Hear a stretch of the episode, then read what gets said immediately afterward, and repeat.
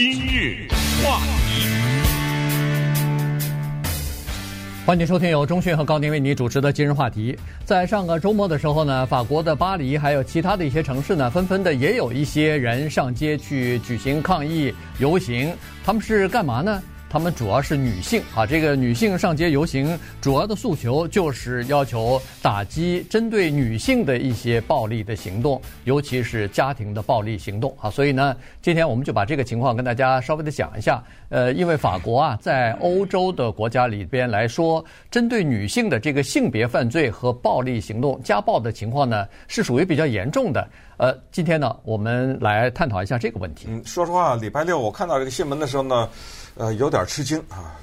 同时呢，我也意识到，我们对于一些国家了解还是有盲点。你比如说，打老婆这件事儿，过去没有家暴这个词汇，叫打老婆，可以想象，基本上是男的打女人比较多一点，或者说是占压倒的多数。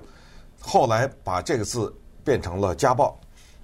也个别的时候存在女的打男的，但是基本上我们理解的另外的一个情况发生的要多得多。那我看到这个新闻的时候呢，我觉得不可思议啊！因为对于法国这个国家，我们的联想是红酒、香水、名牌包，再说点法兰西文化、文豪、博物馆，想到这些东西。优雅的法国女人，彬彬有礼的法国男人。动手打人，你知道我第一个反应是什么？哎呦，我这现在深刻的要检讨哈，是不是这国家外国的移民多了点？你知道吗？我是往那儿想了，但是后来再一看啊、不是这么回事儿，不是别的国家的文化洗刷了、冲击了，或者是玷污了他们的文化，不是，就是他法国人，是怎么着啊？这是红酒喝多了，是怎么回事儿？这么严重啊！这个情况，每3天死一个。对，这是去年啊，每3天打死一个。然后没打死的是多少？20万，就受到残酷的家庭暴力。哇，已经到了这样的一个程度，说要到大街上去游行去。我坚决的相信这么一个东西，游行这件事儿，不管是香港还是埃及还是伊拉克还是法国还是俄罗斯，都是这么回事儿，就是大家上街游行反对什么，就说明有什么。你比如说反对暴力，那说明这个国家一定有暴力。对，我反对集权，那一定是有集权；反对歧视，那一定是有歧视，就这么回事儿。争取什么，就说明一定没有什么，就这么回事儿。那这么多人上去反暴力，我怎么没看到加利福尼亚的女人？纽约的女人上街说反对家庭暴力啊，所以今天我们就看看这国家是怎么回事，居然还有这么一个情况，是什么情况被打死啊，以及多少人受害者，以及政府要采取什么样的措施。对，以前根据这个文学作品也好、电影也好、影视作品也好，这个老觉得法国的男性不是调情高手嘛，不是经常这个会取悦于女人嘛，不到手了以后就不一回事了。结果没有想到。有这样的一个黑暗的这一面哈，这个以前还不知道，所以呢，刚好昨天不是昨天，前天吧，礼拜一的时候呢，是一个叫做消除对女性施暴国际日啊，这个已经变成了要有这么一个日子，它是专门要反对对女性施暴的，就是家暴的这样的一个日子了，要唤醒人们在这方面的意识。以前好像觉得。这不是一个很大的事儿，但是从法国这么多成千上万的女性上街游行这件事情呢，就发现哦，原来在西方的发达国家当中也有这种情况啊。以前说是在什么阿拉伯国家，在非洲的一些落后的国家，野蛮感觉上是比较野蛮的这些国家，才有这样的情况。没想到，这个工业化的国家啊，这个西方算是文明比较先进的这些国家里头，也存在这样的问题，这就引起人们的这个思考了哈。现在刚才说的这个情况其实是蛮严重的。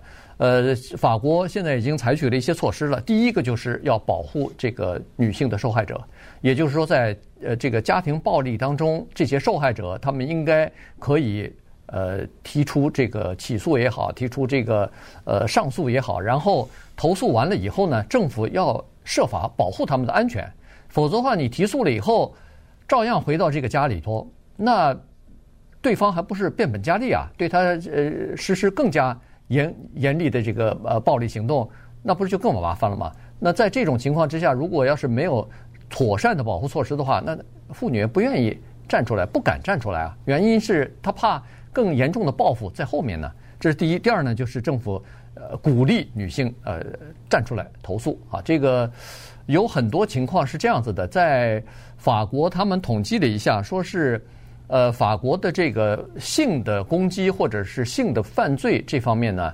，80%它不是人们所想象的，是在这个灯光昏暗的街头有歹徒不认识的人、陌生的歹徒出来强暴他们，不是80%是他们认识的人，是他们的亲属，是他们的好朋友，是他们工作上的上司，是他们的这种反正就是认识的这些人，对他们进行施暴啊，所以。使用的施暴的这些武器，它也不是枪啊，不是刀啊，要么就是情感，要么就是这个工作，要么就是经济上的一些这种杠杆吧。所以呢，对这些女性就是施加了一些压力，所以女性在不自愿的情况之下，就等于成了性攻击或者是性虐待的这种受害者了。对，而我们现在说它。性的攻击只是一部分呐，其中很大的一部分不是这个，是动手打人呐，把人活活打死。当然，这种呢，一种是夫妻关系，一种是男女朋友关系，还有一种是叫前男友或者前夫这种关系。这事儿确实有点费解哈，因为我们也知道，就男女地位不平等来说，有一些国家是臭名昭著的，韩国、日本，哦，我们都知道。我也在想这是什么原因，但我这个解释可能没有什么太多的根据。是不是因为女性的地位提高了以后，她们更独立了，底气更足了，发言权更多了，声音更大了，导致这个呢？注意，这是我的一个初步的这么一个想法，没有什么根据的。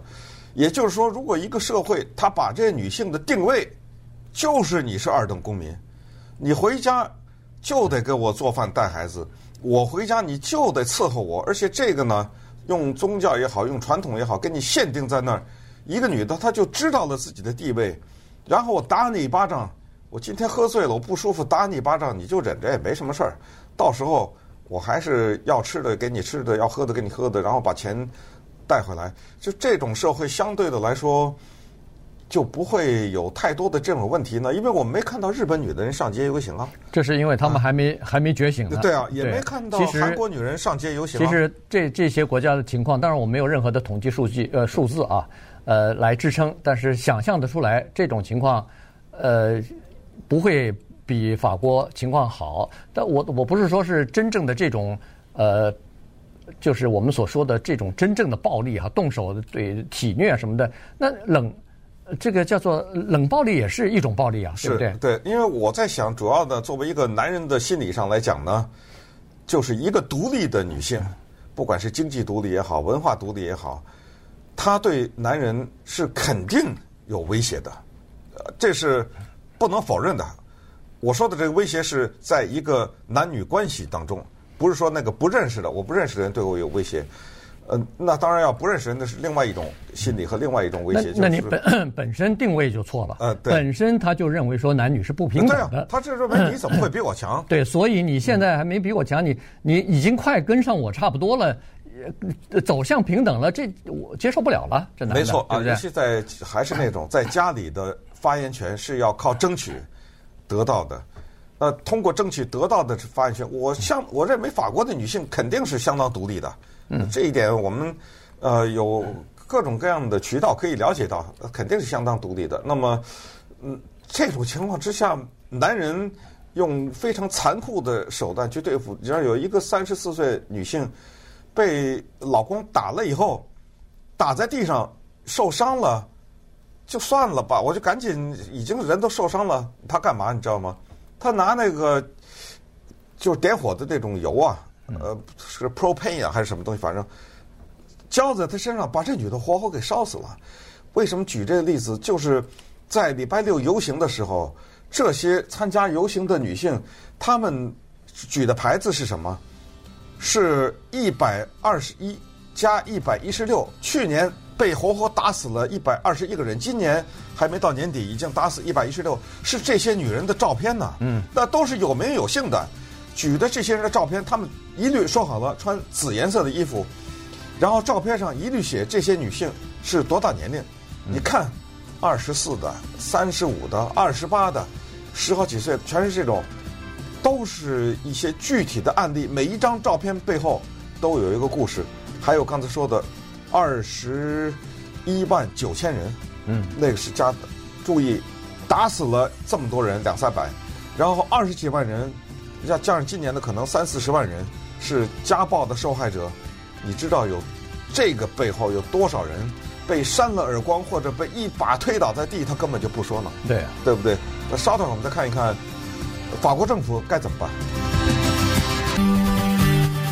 今日话题，欢迎继续收听由钟迅和高宁为您主持的今日话题。法国的这个家暴的情况，尤其是针对女性的性别的犯罪呢，情况比较严重啊。刚才说了，每年有219000人差不多是受到家暴的，其中只有20%的人呢是向警察局报案的或者是投诉的。这个情况呢就比较严重啊，所以政府呢现在也采取了一些措施，但是呢民众还是上街游行，原因是采取这些措施啊，它有的是效果甚微，有的呢是可能会产生效果，但是没法具体的执行，原因是没钱，经费不够啊，所以呢这是一个比较大的问题。你比如说，法国政府现在已经做了一些改善了哈，它设立了一个24小时的叫做紧急的热线电话，任何女性在家里边受到家暴以后，马上可以打电话求救。然后可以马上到警察局去报案，警察要赶快处理这些事情。所以呢，现在还专门的这个法国的警方还弄了一个叫做巡视团啊，就到各个地方的警察局要看他们的报案的记录。有家暴女性报案，在家里头受到这个侵犯了，或者是家暴了，警察局是不是及时的、认真的去处理，或者是去对待了，还是就放在那儿就不管了？这些东西呢，其实都对保护女性来说可以起到一定程度的作用吧。但是说实话，有点限度啊，因为这就是所谓堂吉诃德现象，对不对？地主打孩子，堂吉诃德过来了，拿着个大铁矛对着地主，你怎么能这样呢？放了！地主一看吓一跳，这谁呀？这个骑在马上啊，放吧。这怎么回事？这接下来他要杀了我呀！但是堂吉诃德走了，地主过了几分钟反应过来，哦，来吧，打得更重。这个情况啊，在一个家庭里或者在男女关系里，这特别的难处理。这就是为什么不报警。要是我是女的话，我也不报。那以后这日子怎么过呀？这种报警是犯罪记录啊，如果是严重的话。现在只有你决定一个东西，今天他打了我一巴掌，或者把我的眼睛给打青了，要不要离婚？先决定这个。只要考虑到孩子也好，考虑到收入，考虑到种种的因素，说还没不至于离婚。哎呀，反正他这个人就是这样，有的时候脾气上来啊，再喝点酒，那这种时候肯定不报。你告诉我，警察能怎么样？除非把这男的给枪毙了，你告诉是不是？咱们说极端一点，你关他几天？你告诉我，3天，哪怕几个月，大概都不行吧。不行，你关的时间越长就越麻烦啊！是怎么着？我打你巴掌，你害得我关了几个月，我工作没了吧？对不对？那然后接下来孩子说，我爸坐过监狱，你知道这里面这千丝万缕的，就导致为什么80%以上的女人她不告，就是她心里有杆秤，她稍微权衡了一下，我是挨了一耳光。甚至被他拿个棒子打了一下，或者怎么着，你知道他们怎么办呢？如果是被打得比较严重的时候，他怎么办呢？他看病啊，因为眼睛都打得流血了，对不对？他看病，谁知道他被打了？医生就问呢，怎么回事啊？有的时候他医生呢还撒谎呢，不好意思，我摔了一下，我在楼梯上摔下来了，实际上是被老公打的。有的时候会讲，但是医生呢和病人之间的保密协议，使得医生没有办法主动的向警方讲，除非这女的报警了，然后说医生在整个的调查过程中是一个调查的环节，那她可以讲。但是医生不会主动的报警，神父不会。天主教呢是神父知道的秘密最多，因为你去忏悔的时候，你可以把有名有姓的甚至就最深层的秘密讲出来，他是要保密的。包括他听说你犯了一个什么的挺严重的一件事儿的话，他也不会去举报去。很多的时候啊，当然杀人那是另外一回事儿。律师、会计师。会计师最知道你家有多少钱，对不对？哎，这些人都是不能讲的。所以刚才讲说法国政府干什么事儿，就是干这种堂吉诃德的事儿，但是你没办法，你不管也不行。干什么呢？就是说我知道你女性不举报，但是我这法律啊扩大范围，就是你不告不行，别人可以告。比如说医生，我给你这权利，不管心理医生还是真的医生，你看到一个女的被打成这个样子，你把他给治好了，他回家以后，你有权利，你也应该向警察报。这时候就更麻烦了。人这女的说我都没报啊，这谁把警察给我叫到我家里来的？你要不要对你老公起诉？我不起诉。然后所以这个东西特别的麻烦。归根结底呢，就回到现在法国政府的一个，就是从小开始就教育，一定要教育，对，把这事儿说得很严重。但是教育就要钱，对吧？对啊，中小学教师培训。让教师从中小学的学生的观念当中就要教育他们男女平等，不能有这个家暴。但是呢，现在没钱啊，或者说钱不足，所以呢，到目前为止，尽管这个项目已经开展了有年头了，也好几年了，但是效果并不是特别好。所以现在急需要钱啊。另外一个呢，教育呢，就是或者是治疗呢，就是给这个施暴的男性啊，这个家暴的这个施暴者呢，要进行教育，因为这些人你不能一而再、再而三的施暴，你第一次施暴了以后，马上要对你有一些对惩处或者是教育因为施暴是习惯性的啊，对，他绝对很少他只打一次，他打成习惯了的话，那动手就打，没错。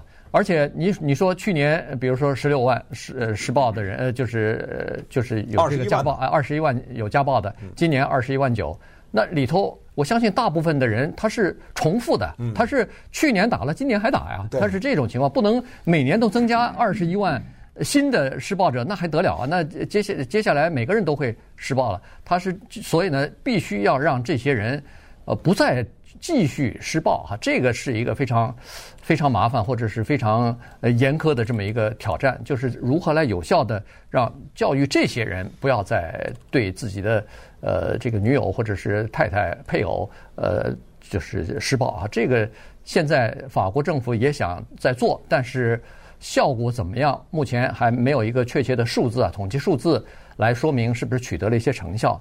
那当然你说其他的一些比如说让医生去举报啊，让这个学校里的老师在学生当中进行一些教育啊，这些呢实际上是可能要过几年之后才能看到成果呢，因为那个孩子要从小学到中学到大学走上社会，有了女朋友或者是成家以后，才能看得出来这个整个对社会的影响呢。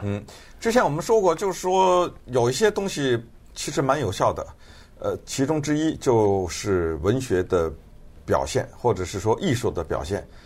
很多的时候，我们说拍电影，你可以拍一些叫做漫天遐想的这种外太空啊，或者什么，你可以拍一些这个。但是更多的应该拍一些关注社会问题的电影。你想，如果像法国这种一线的电影明星，或者好莱坞这种，对不对？纠集了很好的班子，拍一个特别棒的一个电影，就是反映家暴的。那个家暴的人，他在坐在电影院里面看的时候，就像照镜子一样，对不对？深层的分析这些人的心理。你比如就说今日话题这听众，假如我们的听众当中，我是说假如真的有人某个男的曾经是动过手的话，他听今天这种节目，他要不就关收音机，要不就不舒服嘛，对不对？对，他一定是不舒服的，这就对了。艺术作品除了逃避以外，有的时候就是让你不舒服啊，说白了，到最后就是给你照镜子，就看到了自己丑恶的那一面。对，而且要在这个邻里之间啊、邻居之间，在这个工作场所之间，在朋友之间，要形成这样的一个环境，就是你对你的配偶施暴的话，这个叫人人都看不起你，人人都这个叫过街老鼠，人人喊打的话。那逐渐的，他可能也会收敛一点吧。对，红酒少喝点吧。法国人，因为我们也知道有统计，就是施暴的时候，很多的时候是因为有酒精的作用。本身这心情不好，借酒消愁，半醉半醒的回到家了，太太这唠叨两句，完了，你知道吗？所以，太多的因素在这里面。但是今天，人家法国的女人能够上街游行，发出自己的呼声。让我们也全世界的人都了解到他们有这个问题，这至少也是应该做的啊！以后大家都是应该用这种方式表达自己的种种的诉求和不满。